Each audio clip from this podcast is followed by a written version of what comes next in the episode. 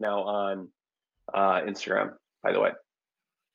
So broadcast live now on Instagram, by the way. You're going to want to turn your volume all the way down on that. So, and we got Tom here. Add Tom to the show. We're going to get this going. Wow. So it's Tuesday, everybody. You want to know what Tuesday means? Tuesday means it's time for another episode. Okay, so I just want to make sure we're not getting echo effect here. All right, baby. Here we go. Can you hear me now? How are we doing? Hey, what's up, everybody? Good. So Instagram, doing a quick check. You guys can hear us all right. Facebook, you guys can hear us all right. All right, so it's time for another episode of the Open Heart Collective. As always, each and every one of my guests, I am excited to have aboard because all of these guests have amazing stories. And to stick with the mission of the Open Heart Collective, which is, for those of you guys who haven't seen a video before, the Open Heart Collective is a live video series that I produce 2 to 3 episodes of content around a week. The content is around the area of mental health. It originally started more particularly around the music industry as well as the entrepreneurial ecosystem. But now the premise of this is to have open, honest conversations about mental health, because if my story may not resonate with you or leave an impact on your world, but your story will surely touch somebody else and leave an impact and hopefully have them change their world because of your story. So yeah, I will let Tom take it away and introduce himself here. Tom and I go a little ways back, and I'm honored to have you on the show. Hey man, thanks Ryan. You know, I want to say right off the bat, first thing, I've been calling you Philip for a year? Going on a year, and I understand that you rather go by Ryan. So if I call you Philip on accident, it's just out of habit. Oh, you're good. You're good. So Ryan, no, thanks a lot for having me on. I appreciate it. Yeah, you and I went back to, I think, roundabout this time last year is when we met, and it came through. I think we came through, of course, on the internet, but we connected, and I had you on the Sound Matter show, my radio show. Right. Okay. And that was really cool. And, you know, when you and I connected, we sort of, I don't know, I think we realized that there's a lot of shared and common interests and stuff like that. And so that's why we decided to have you on the Sound Matter show and everything. And I wanted to have you on again, which is why I reached out again recently and said, hey, it's been a year. A million things happened in the course of a year, so let's get you back on. Especially my world, but yeah. Oh, hey, man, you know, all of us. So, but yeah, so, and then we're like, hey, come on onto this, you know, because I saw that you've been doing this for the last several weeks regarding mental health and other things, and of course, my background's in psychology and stuff like that. So I thought, hey, let's hook up on this, and so you were gracious enough to have me. I appreciate it. It's awesome. Absolutely, I'm glad to have you here. This is all about community.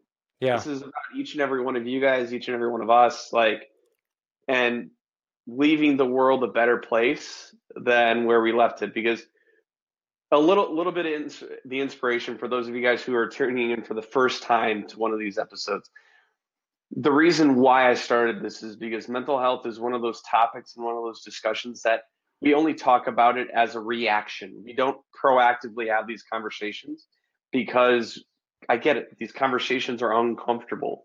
We don't want to have the conversations because they're not easy conversations to have. Yeah. So, but we have to have them because we all need to be stronger, better informed, and be more open to discuss things that are sensitive or sometimes maybe even challenging to discuss at times. So, yeah, let's share your story, Tom. Well, first of all, it's interesting that you say that about not wanting to have conversations that need to be had. And truthfully, for those that don't know who I am or what I do, that's really the foundation of all of my work as a writer, as a speaker, as a professional communicator. It's about that. The gist of all of my stuff is to talk about the stuff that's uncomfortable, to look at the things that are difficult to look at, and the purpose of all that to improve, to get better, to make progress. And what I talk about with my stuff, Ryan, is, you know, my little slogan that I've been using lately is change yourself, change the world.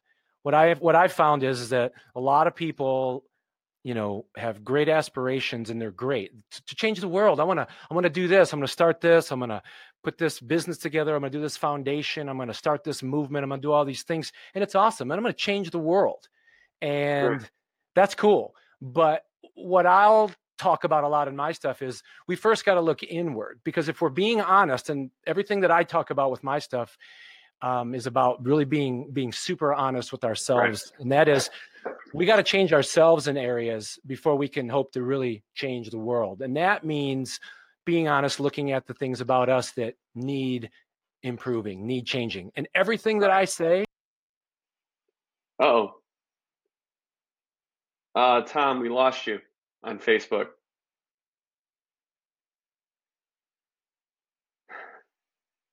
Sorry, everybody. A little bit of technical difficulties here. There we go. We're back. We're back.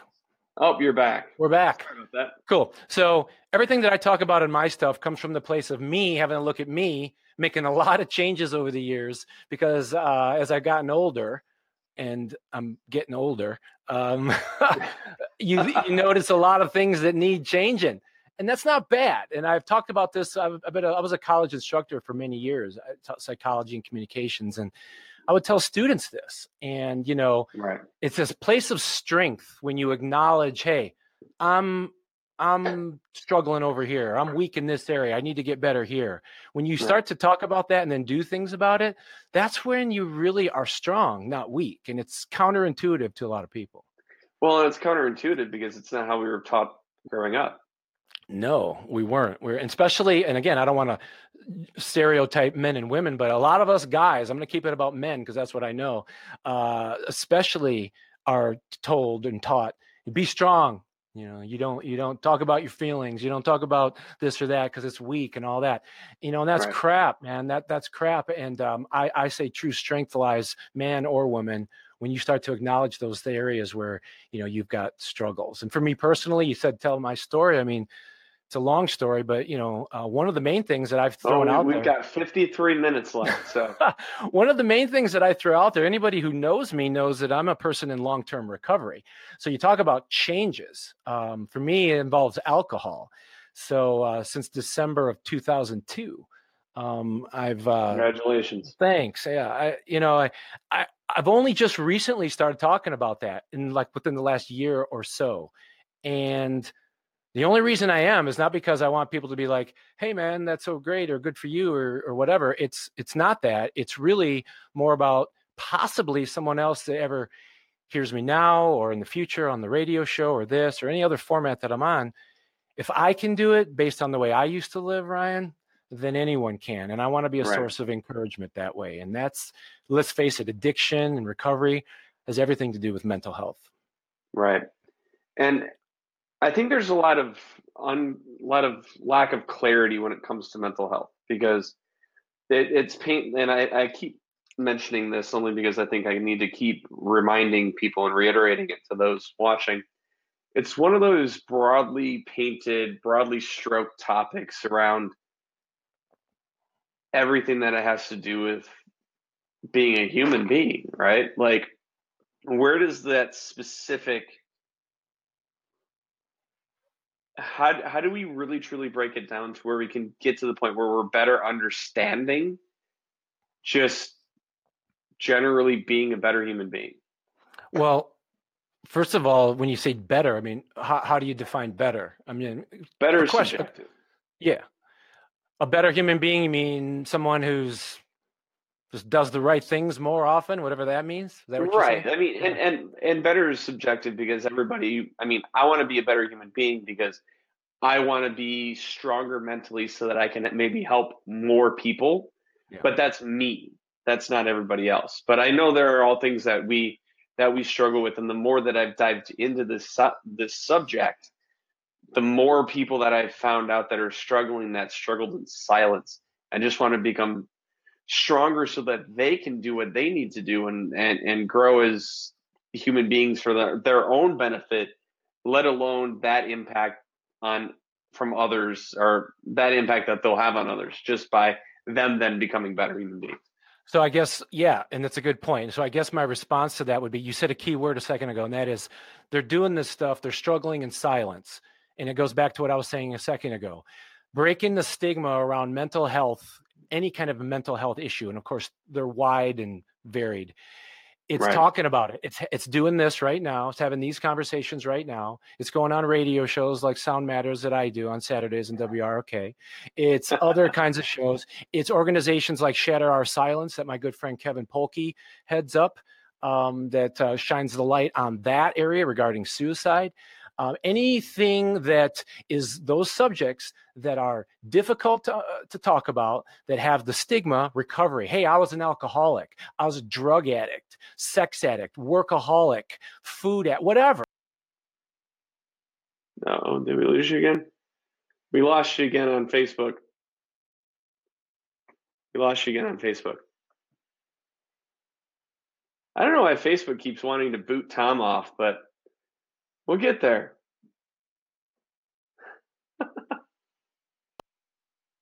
Almost back. So you know what's happening. I'm getting on a roll, and then it's just blowing Facebook up. Yeah. No, so it's not remaining silent, stigma or not. And, right. You know, the biggest stigma about a lot of mental health issues is the fact that it is, people do suffer in silence. And only until people have the courage and others around them support them coming forward and talking about it and being brave that way and reaching out for help and saying, hey, I don't know what to do, or I need help, or I need to go to a 12-step group or a support group or just talk to somebody. That's when we get to the point where we start to becoming better. We get better, as you say. And so that's kind of my take on it, is that silence and blowing that up. That's why I'm on this right now with you, right here, right now. Right. So Ed left a comment, by the way, to everybody who's watching on the various platforms. This is being duly broadcast on Instagram as well as here on Facebook. So Instagram, the video will live for the next 24 hours. On Facebook, this video will live in perpetuity, and as well as will be transitioned on to my YouTube channel as well by the end of the week. So Ed left a comment here on Facebook. Big Jim. There are bad things that happened to my sister and I as kids, and I never knew till now in my life at 50, and I'm realizing the effect that it had on me. I mean, that says it all right there. It does. I mean, Jim, yeah. Ed, I know. Thanks for doing that, buddy. It's a good friend of mine. He's a longtime Ripster, the band Ripped from Rockford. Nice. And thanks for sharing that, man. Yeah, that's exactly it right there. See, coming forward and having the courage to even type that message in there just now, that's the beginning of the process. And it is just the beginning, but it is a start. And that's the whole idea. For me, like I was saying to you a little while ago, Ryan, I didn't talk about my own recovery and alcoholism for so long because stigma. Embarrassed, right. Afraid of what that would mean for me professionally and otherwise. But, you know, I had to get over that. And it took me a number of years. But here I am talking about it now on an open forum. And so there's a freedom that comes with that, too. So anyone listening, you know, there's a freedom that comes when you come clean on these things and say, hey, you know, I want to grow and get better in this area. And there are resources to help people. That's the beautiful. Well, and that's just the thing. Like, you're never alone. No matter what you're battling, you're never alone. I mean, that's the other reason why I started this, is because, I mean, being in the music industry as long as I have been, 7 years this coming May. Yes. But having grown up being a music fan, like, and I think I got into this with, I don't remember who I was talking to, which episode this was, but Chester Bennington. I mean, we all know who Chester Bennington is. Like, because he came into my world as a musician and when I was an angsty teenager, like, his music resonated with me. So when he passed away last year, like, regardless of conspiracy theory or not, the man still lost his life. And it broke me because it was like, that was the person that I looked up to give me strength. in circumstances and situations that I couldn't handle, his music got me through. And that was tough, but that made me truly realize that this conversation we're not having often enough. And I don't know if it's stigma or if it's lack of courage to talk about. I mean, I don't know what's blocking us other than maybe it's fear. It's fear. Fear drives all human behavior, in my experience. It's fear. We don't do things out of fear. Well, I don't want to talk about that. Well, why not? Well, it's uncomfortable. People might laugh at me. If you break it all down, if you boil it all down, it comes down to fear of what people are going to think, fear of being ridiculed, fear of people looking down on you or being less than, et cetera, not being loved, liked, right, whatever. That's what it all comes back down to. So it's hard to say, just go into your fears, but it's what it takes. It's what right. it takes. And that's a great story about Chester, and a few months earlier, unfortunately, a big one, Chris was a little bit more from my era. I'm a little bit older than right. you, Ryan, but that hit me like a ton of bricks. Like it a lot hit me of people. Too, but only because it wasn't right at that time. Yeah, it fell into the Chester B thing fell just right into the time because Hybrid Theory came out when I was 16, so it was oh, all right, yeah, ouch, this hurts. The interesting thing about Chris Cornell was that just 4 days earlier, I was up in northern Wisconsin at a music festival photographing Soundgarden. It was their third to last show. I mean, I was right in front of him. Then I come in to do the morning show at WROK that day, and it's just how the story goes. And I was told by Joe Dredge, the host of the other host of the show, "Hey, did you hear about Chris Cornell?" And we were live on the radio in 5 minutes after that. And that was tough. That was raw. And right. We don't know what was going on. We don't know fully the whole story. Like you say, conspiracy theories on either one of those guys aside, there was something happening, and they both struggled right. with depression and all kinds of things for years, addictions for years and years. And for sake of complete and utter transparency, while Tom has an education background in this field, I do not. This is not a field that I come from. I'm only having this conversation because I've struggled with it too. I struggled with depression for a long time. I struggle with anxiety issues and doubt and internal fear. And I was bullied most of my life and all of these things. And it definitely molded me into who I am right now. But it was the moments when I almost didn't come back that make me most poised to be able to lead this type of discussion. Because guys, to everybody who was watching this, there was a lot in my life that I didn't want to have to deal with anymore. And I've survived suicide 4 times. Wow. I mean, see, that's pretty brave to even talk about it, But I talk about it because, I know that there are people who are watching this right now or people who will be watching this at some point in time in the next 24 hours on Instagram that are like, I don't know.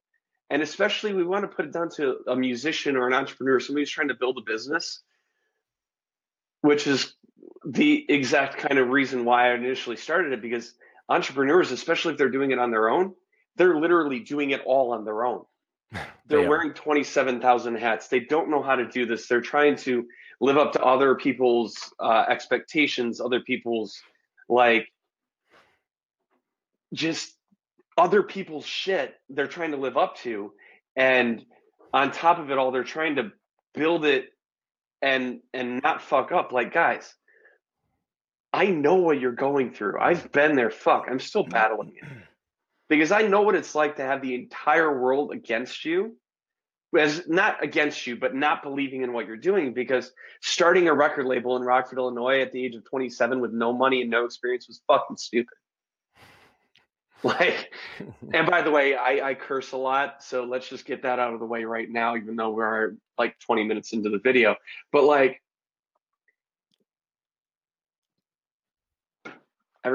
we're still here for a reason.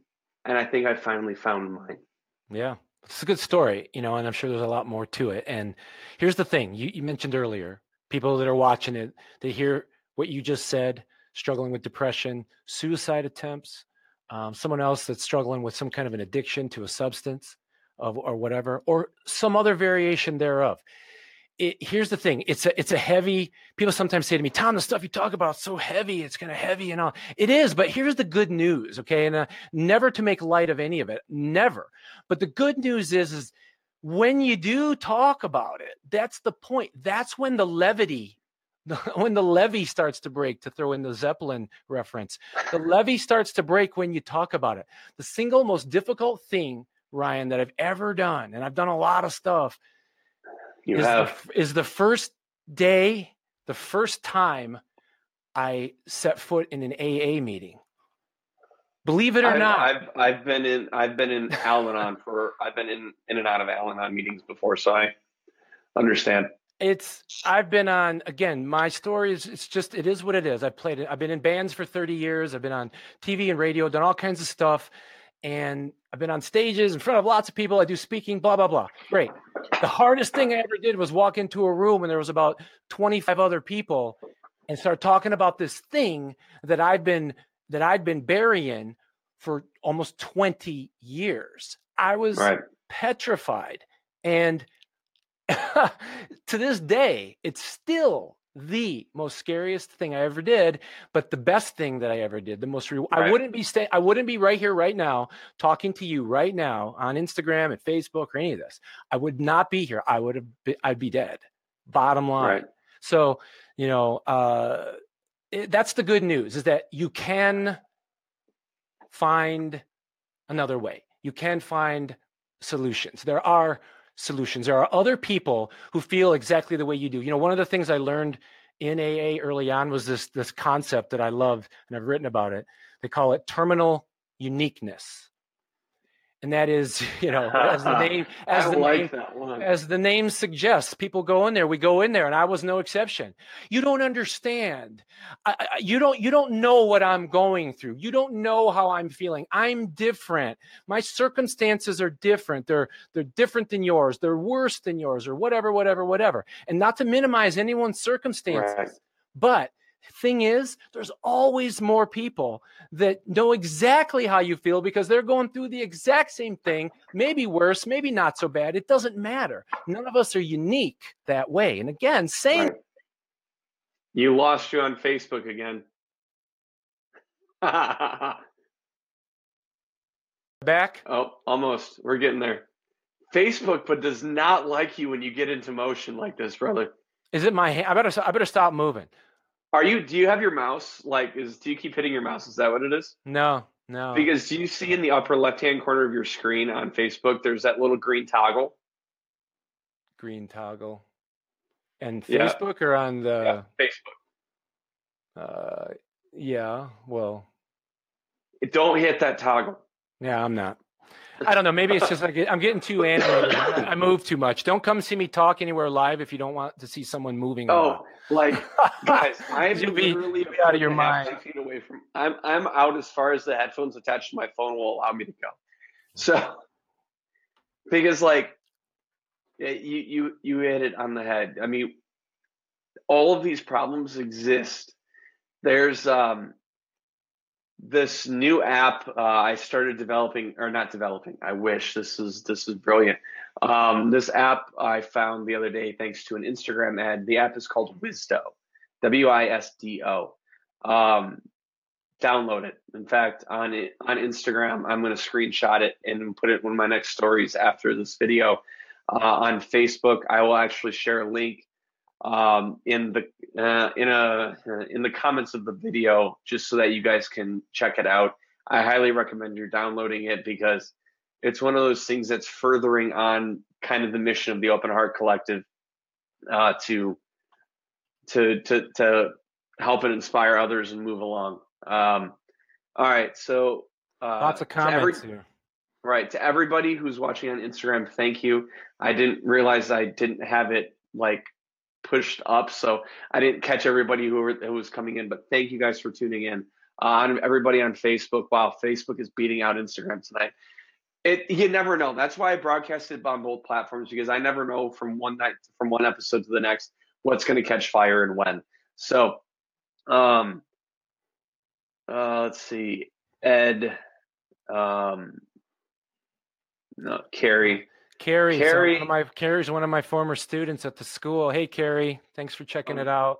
Thanks for the comment. The subject of stigma is becoming even more difficult for some people to ask for help, because due to recent events, there is the stereotype that people with mental health issues are dangerous. Mm. That's another reason why we're having this conversation right here, right now, because this is the other time. So we mention it when a loss happens, like Chris Cornell or like Chester Bennington or any of those guys. But that's the other time of day, or the other time that we have reactive-based conversations around mental health. And I truly, honestly believe that if we have these conversations more frequently, that we're not going to continue to have these reactionary conversations, nor are we going to have to deal with not being able to go and talk about it because of somebody saying, "Oh, you can't talk about this." You know, talk that shit. Yeah, right. Exactly. I agree. You know, what's even more dangerous is not talking about it, like we've been saying, and keeping that stuff buried. And then, as we all know, we got to start, you know, we got to tune into the news and seeing some tragedy happening because people didn't reach out soon enough and reach out and have others around them to help support and get to the bottom of some of the things that are bothering them, or go to counseling, get therapy, whatever it is. You know, it's more dangerous not to talk about it than to. And I hear what Carrie's saying. I understand, which is, like I said earlier, I didn't talk about my stuff for the longest time for that very thing. Maybe dangerous wasn't my concern, but I was concerned about being looked at as less than. And right. To me, that was real dangerous, but I'm over it, obviously, that part of it.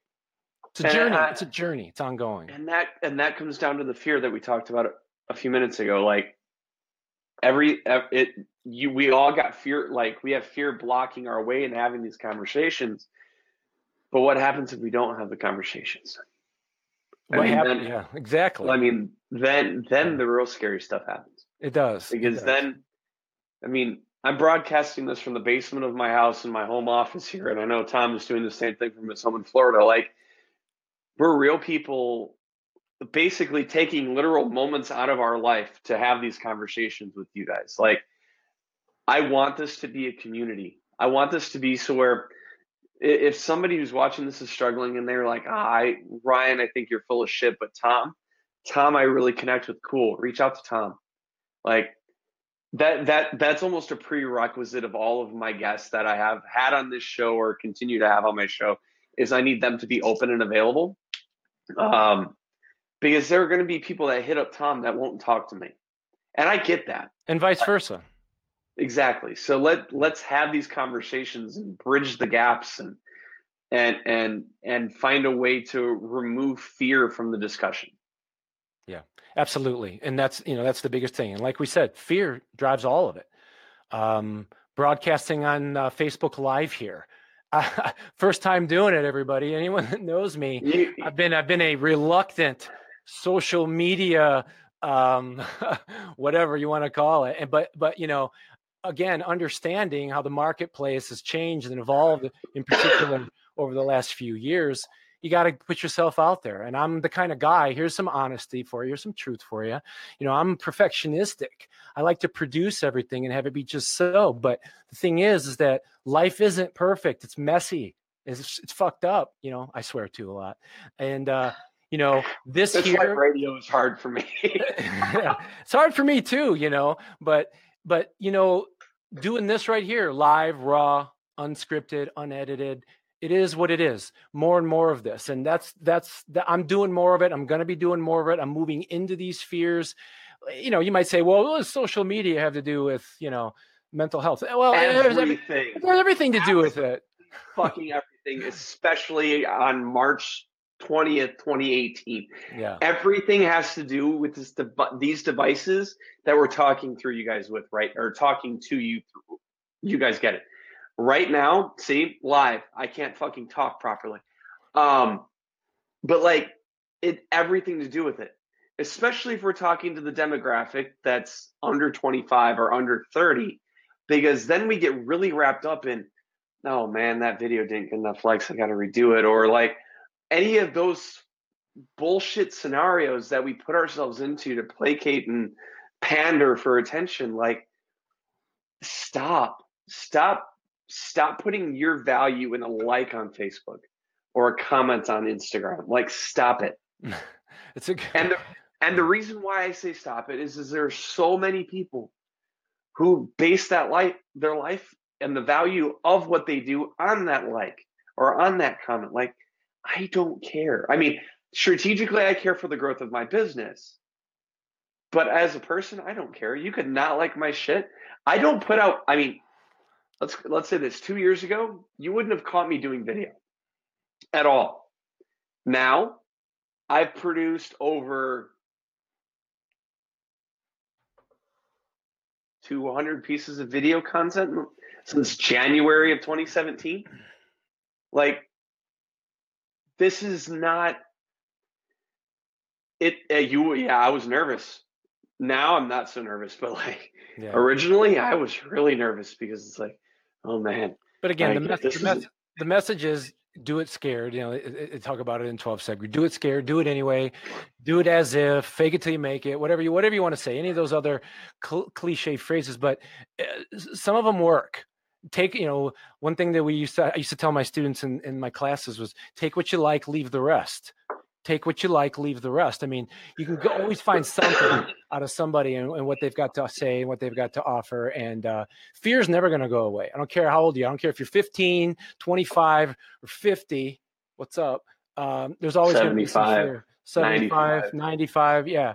Do it anyway. And so that's why, as another reason why I agreed to do this, to push through that and to talk about these things and to be unscripted and to be raw. So it's good. It's all good. And, you know, these issues, again, not to sugarcoat any of it, not to make it too light and skim over the depth of a lot of this stuff. A lot of this stuff requires people to seek professionals, those that are trained in these areas, both lay people and professionals, and get that ongoing support. And it can take years in many cases, but it begins with A, acknowledging it, B, choosing to do something about it next. That's the next thing, is the action following the awareness. It's one of the things I wrote about. I know you're a big fan of Gary V, Ryan, and so am I. And he talks about self-awareness, self-awareness, self-awareness. 100% agree. They should be teaching that shit in schools. But here's the thing, following the awareness of self, you got to do something. Because I have a lot of people tell me, oh, I know, I'm aware of that. I'm aware of this. I'm aware of that. I know. But then you don't see any evidence of changes or growth or progress being made in the behavior, because while they might be aware, they're not doing anything different. So then the other A word after awareness is action. You got to do something different to affect a different outcome. And that's, again, a lot of the stuff that I talk about in, you know, in my stuff. And so it's really, really important that those that we're talking about this mental health stuff, you know, take a step. I've rarely come across a person. I don't want to say never, because never and always are bad. I've rarely come across a person who's told me, I reached out for help. I confided in someone or a group of people about this really sensitive issue, and I'm sorry that I did. You know, I've rarely come across people that have said that. Maybe here or there, but then try someone else if the first time doesn't work. Right.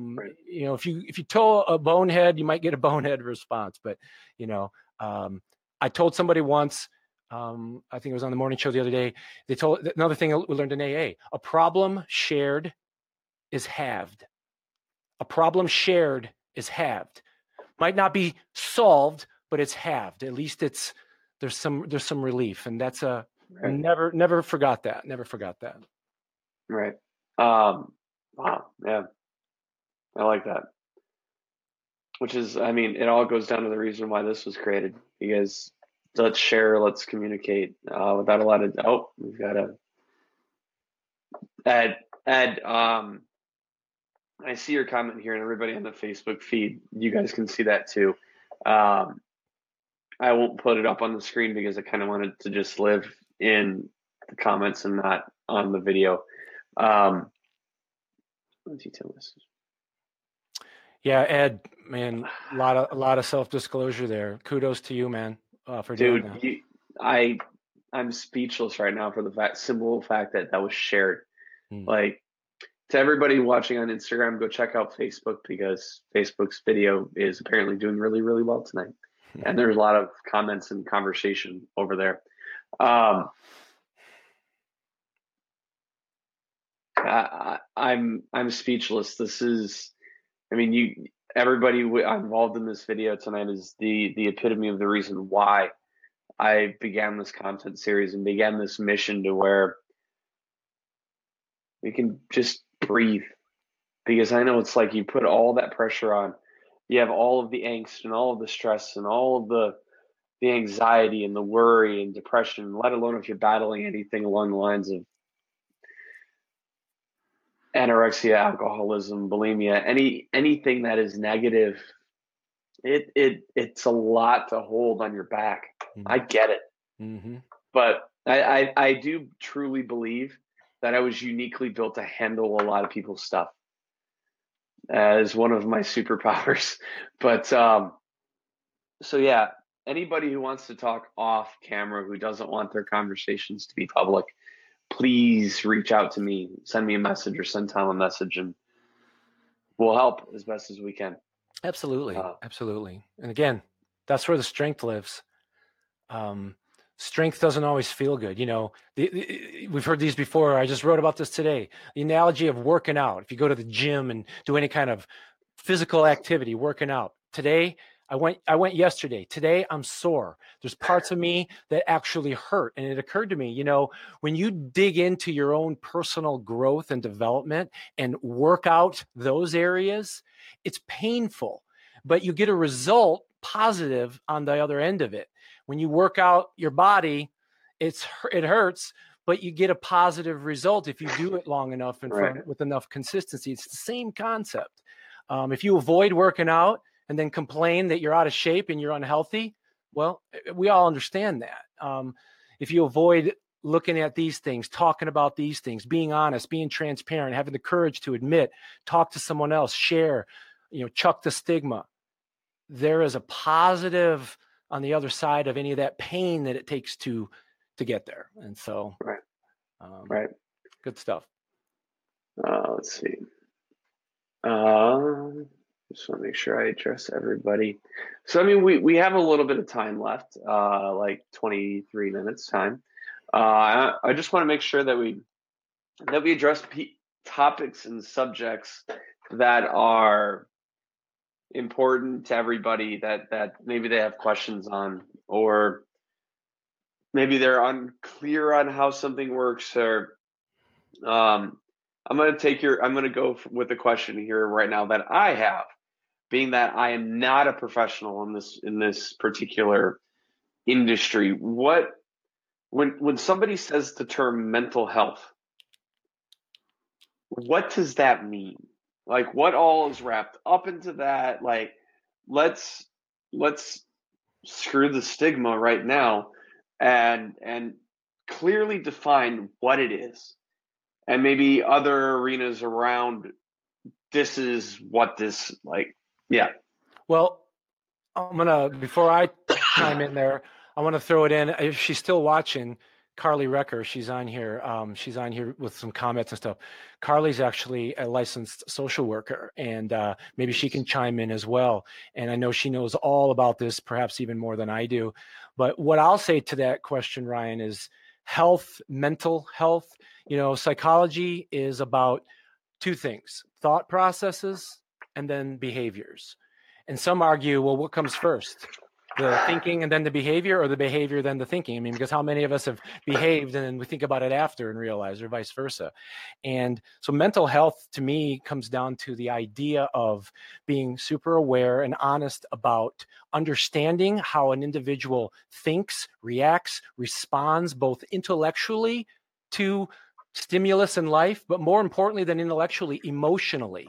Because how many of us react emotionally in a moment and we regret it later? This is whole thing about emotional intelligence that we've all heard of. I used to do seminars on emotional intelligence all around the country. And it's about understanding how we're wired that way. And we're all different that way. What might be a trigger for you is not a trigger for me, and vice versa. And right. Being aware of that. And then after that part of it, which is huge, is then understanding how we tend to behave, what we do with that awareness and that understanding mentally. Do we seek help? Do we not? Do we isolate? Do we not? Do we lash out? Do we not? Do we seek solace in reckless behavior? Maybe it's drugs, alcohol. Maybe it's people. Maybe it's workaholism. Maybe it's food.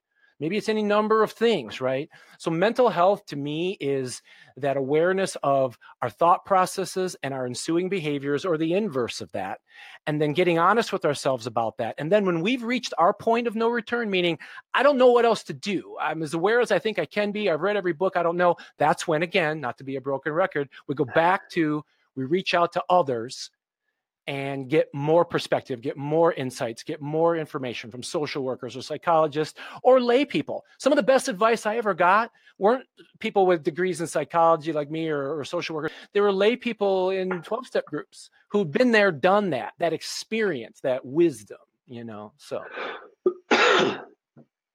Wow. I don't know if that's what you wanted to, but that's what, there's that.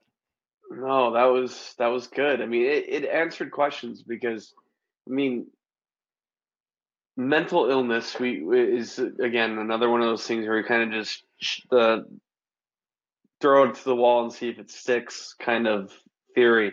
But that too, but really quick, not to cut you off, but that whole definition has evolved over the years too. When I was a kid, there wasn't such a thing as ADD, ADHD. It was, oh, Tom is hyper. He's rambunctious.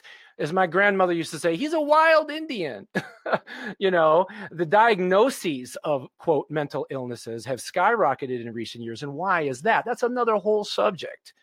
Big pharma, blah, blah, blah. Carrie points out about the physical part of it, the biology. Is there a genetic component? That's certainly not without controversy, you know, and all of that. So that's a big part of it as well. Right. I couldn't agree more. I mean, it's. Yeah, I for sake of protecting the innocents, I won't go into what I want to go into right now. But one of the big mental health topics that I've come across in my life, in varying capacities, and I know this is just one of the addictive behaviors and addictive tendencies, but we going down into anorexia and bulimia, and where and how that manifests is both an interesting and a terrifying conversation, because I'm noticing that the manifestations of those circumstances happen in younger and younger, and especially if those younger people are genetically predispositioned to be more towards that direction because of their parents. Sure. So point being is, do genetics play a role, and do physiology or the human makeup play a role into how somebody's mental health is does that tie in? Absolutely.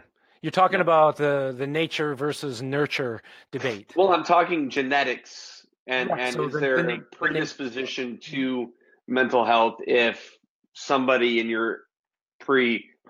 that came before you has dealt with it? Many, again, it's not without its controversy, but I would say that the majority of mental health professionals out there, at least the ones that I've encountered, would say, yes, there is. Kind of like you can be predisposed to heart conditions if you have a family history.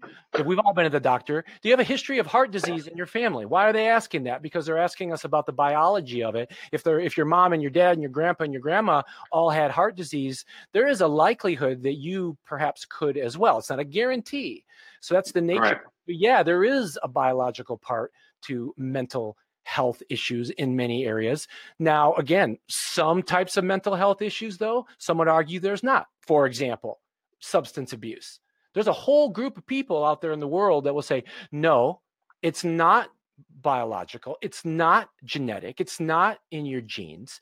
You made choices. You were nurtured to be around that. You made decisions socially and environmentally from whatever age on and through, and then you made those decisions. Others say, bullshit, it's not. Some say it's both.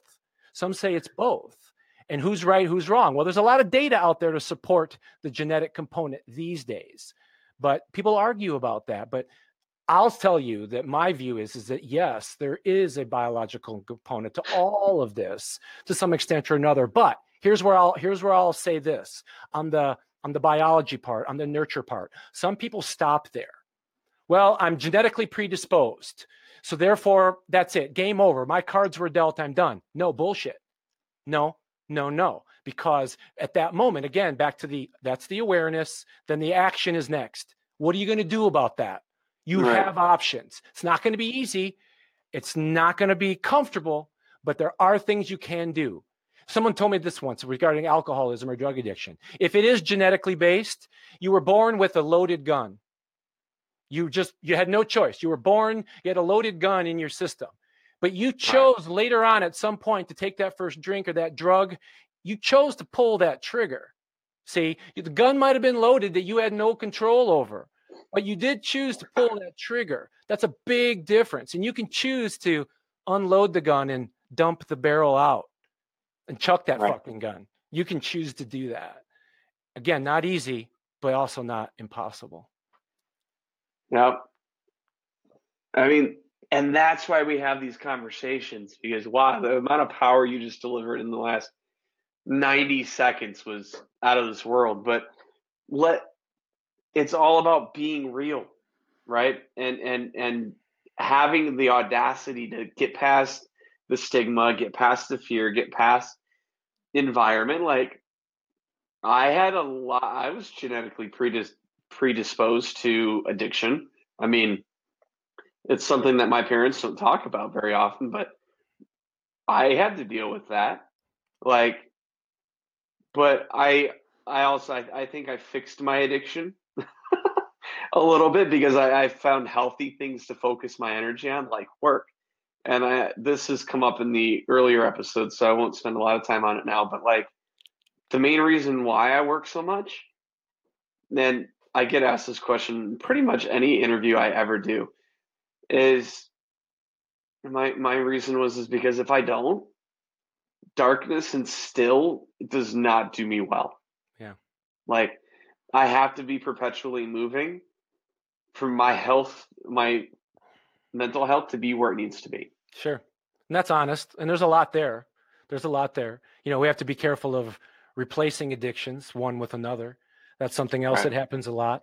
You know, a lot of terrific alcoholics like myself and others, they stop drinking and then they turn into these other people. They take to working out. They become avid churchgoers. They become workaholics. They start 6 businesses. They do all these things. Again, speaking from some of it from experience, you got to be careful about that. Any compulsive behavior to an extreme, no matter what it is, even if the end game of that behavior is designed for good, can be damaging, detrimental, and come with a price tag. That includes working. That includes all of that, even if the work is for good. So just a caution to you and me and anyone else listening on that end. You don't got to be drinking or smoking or eating or whatever to still have some sort of an addictive tendency to whatever it is. You know, compulsive behavior that you do again and again and again and again and again, even when you know you probably shouldn't, even when the consequences are sometimes negative for you. So, right. A lot of stuff. can't speak any more truth into that than what you just did. And that's one of the things that I've been personally working on, because I do work all the time. Like any of you who look back, if you don't already know me, for those of you who do know me, you know this is a resonant truth. I just don't ever stop working, but which is why I create content like this, and it gives me the cannon fodder to be able to produce this type of stuff at scale with what I do. But at the same point in time, I've been here long enough now that I've trained my body to understand it. But even I've been having to kind of take a step back and to say it's not that bad, or because I'm dealing with a lot of circumstances that aren't public, that I haven't made as live because I don't want to deal with them in that way. So it's like, okay, there are some things about what I'm doing that I'm like, all right, I get it. I'm doing good things.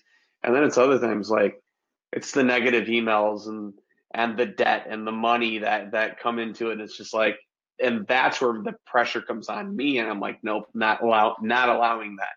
Yeah. Because I believe and trust in what I'm doing enough to where I know that it is only a matter of time until that circumstance is remedied, is taken care of. It is not a circumstance anymore. It's a good point. And, one thing I'll just add to this, Ryan, about this subject of mental health with regards to this. So far, we've been talking all about the person or persons they're afflicted with something and what they're going through and what's going on in their mind, and maybe some suggestions for them to do some things. But see, as you mentioned Al-Anon a while ago, addiction, mental health, any issue of this nature is not a solo show. To use the music analogy, you're not a solo artist. There's friends and family that are all affected by anyone who struggles with any kind of a mental health issue. And that all needs to be taken into consideration. When I work, 20 hours straight, maybe I wanna, or I feel like I need to or should, and I'm okay with it because that's just how I'm wired. But what about my family? What about my wife? What about my kids? The neglect there or what have you? I gotta consider that as well. That's also part of being mentally healthy, is getting out of self, because at the core, addictions, at least many of them, are the ultimate, and this is controversial, is the ultimate selfish act. I would agree with that. When you're addicted, all you're thinking about is me. I want this for me now because I want to change my feeling state. I'm not feeling good, or I'm feeling great, and I want to put this person, place, or thing in my body, into my life to feel different. And it's all about me, me, me, me, me, and damn everyone around me. And, that's obviously a big mistake. That's another indication of mental instability, thinking that way. We've got to put other people, and that's hard for us because innately we're all self-driven. We're thinking about ourselves more than we're not. I talk about it in my keynote talks. Our own favorite, our number one favorite subject, your number one favorite subject, Ryan, my number one favorite subject, everyone listen, is ourselves. Again, controversial, not because we're heartless, uncaring. You love your kids, you love your wife, you love your family, you take care of people, but ultimately we're thinking about us. We're thinking about, well, it's 7:52, got to be off this Facebook here in a few minutes. I got what I'm going to do later tonight, what I'm having for dinner, where my keys are, where my car's at, where my money, my kid, tomorrow, next week, tomorrow. We're thinking about ourselves. We have to. It's survival to a point, but we can take that too far. So part of being mentally healthy is also being selfless more. If I was having a microphone right now, I'd totally just drop it. But you hit it on the head. I mean, and that's one of the things that I've struggled with. Admittedly, I've struggled with, because before I met my current life, this was all that I knew. I knew work. And to an extent now I still work probably too much for her, but alas, I kind of just have to. Me too. But it's, and I take out time to do this kind of content, but this matters, and this, again, while it fits the vision of what I've developed, this is so far away from me. At least I try to make it that way. Yeah. No, because It's good. You know, you're doing a good thing with this. And again, just to throw this in there as a disclaimer as well, there's always a risk when this conversation happens. You know, someone like me or you or anyone talks about these things as if we've got all the answers. We don't. Be aware of the person who thinks they have all the answers. Do you know some things? You sure do. Do I know some things? I know some things. Nobody knows all of the things. None of us arrive. I've not arrived. I threw out a date earlier in this broadcast about a sobriety date. Great. But you know what? For me, cliche as it is, it's one day at a time. And I don't take that for granted, because all I know is if I make one behavior modification to the negative in that end or any other end, my whole life will take a completely different skew, a completely different tangent. And I'm one decision away from doing that. So I haven't arrived. I'll never arrive. And if anyone ever says they are or have, beware. Healer, heal thyself, they say. So, right. All right. Awesome, Tom. Thank you again so much for joining. Hope it was good. It was. To those of you all who are watching this, as I mentioned before, this broadcast will live for the next 24 hours on my feed inside of Instagram. So if you're watching this on Facebook or you're watching this on Instagram or come after it later, it'll be available for the next 24 hours there. And will live forever right there on Facebook. And will be uploaded to YouTube by the end of the week. If you do have any direct questions, I'll be monitoring the comments through the remainder of today and so on. Just so if there's anything that comes up, we're able to quickly address it. Oh, that's a fun noise. Oh, my dog is chiming in. That's Benny. He's saying hi. Say hi, Benny. Hi, Benny. So... I will have one more guest this week, one more episode this week. It is an early episode. So for all you early risers out there, this is the one that you guys want to catch. I'll be joined by Matt Davis, the founder of Obstacle Course Media, as well as the host of the ATL podcast on Friday morning at 8 a.m. Eastern Standard Time, 7 a.m. Central, 5 a.m. Pacific Time. We've got 3 minutes. Where can the audience who doesn't already know you or hadn't already known you ahead of this episode find you? Yeah, there's a lot of places, but I'm just anymore, Ryan. Just people go to my main website. It's my name, tomleu.com. TOMLEU. Sounds like I've got two first names. TOMLEU.com. That's the hub. Links to everything else I do, the radio show and photography and stuff. It's all there, but that's my main site, and my blog is there. And I write about this stuff every single week. I've been writing about it for about 17 years. So there's an archive of stuff. I've done a poor job of promoting it up until now, which is why I want to thank you again for having me on to let me talk about this. But like any other blog or whatever, you can subscribe and get updates when I do send new stuff out there. And very soon coming up, my Talk Shift. That's what my blog is called, Talk Shift series of short videos on social media, partially inspired by you, Ryan, are coming soon to a Facebook near you. So stay tuned for that. Thanks. I'm so honored. Seriously, thank you so much. Thank you.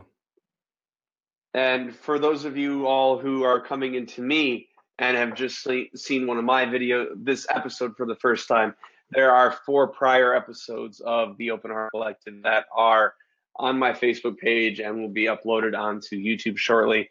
I also run Independent Ear Records, a local or a nonprofit music label, one of the only ones in the world.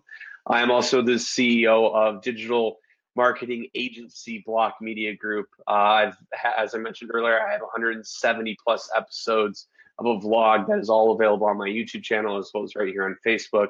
And I am doing a lot of work in Instagram. So hope to see you guys over there. If you do have anything that you want to connect with me about, feel free to drop me a DM.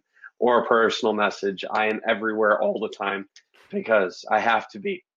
Thank you again to everybody who's watching on Instagram. I'm going to shut your video off now because you're giving me this fancy countdown and I feel I've got to just beat the countdown. So Facebook, bear with me for 1 second. Thank you to everybody on Instagram who saw this video live, as well as who watches this over the next 24 hours. I appreciate each and every one of you. See you in the next one. Thanks. All right. So bear with me 1 second, Facebook. I'm cataloging. To everybody who was so awesome here on Facebook, because Facebook tonight, you guys were amazing. I so much appreciate all of the interaction, all of the engagement. It made the conversation really flow. And this is exactly why all of these videos are done live, because this is all about everyone in this org, or everyone in this community coming together to help everybody else. So as you just heard, I will be doing another episode on Friday morning. So I look forward to seeing you there.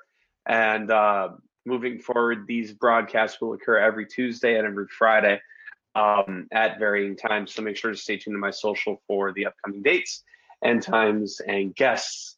And Tom, one last massive thank you to you, my friend. Thanks. And we'll see you guys in the next one. Thanks a lot, Ryan. I appreciate it. Thanks, everybody.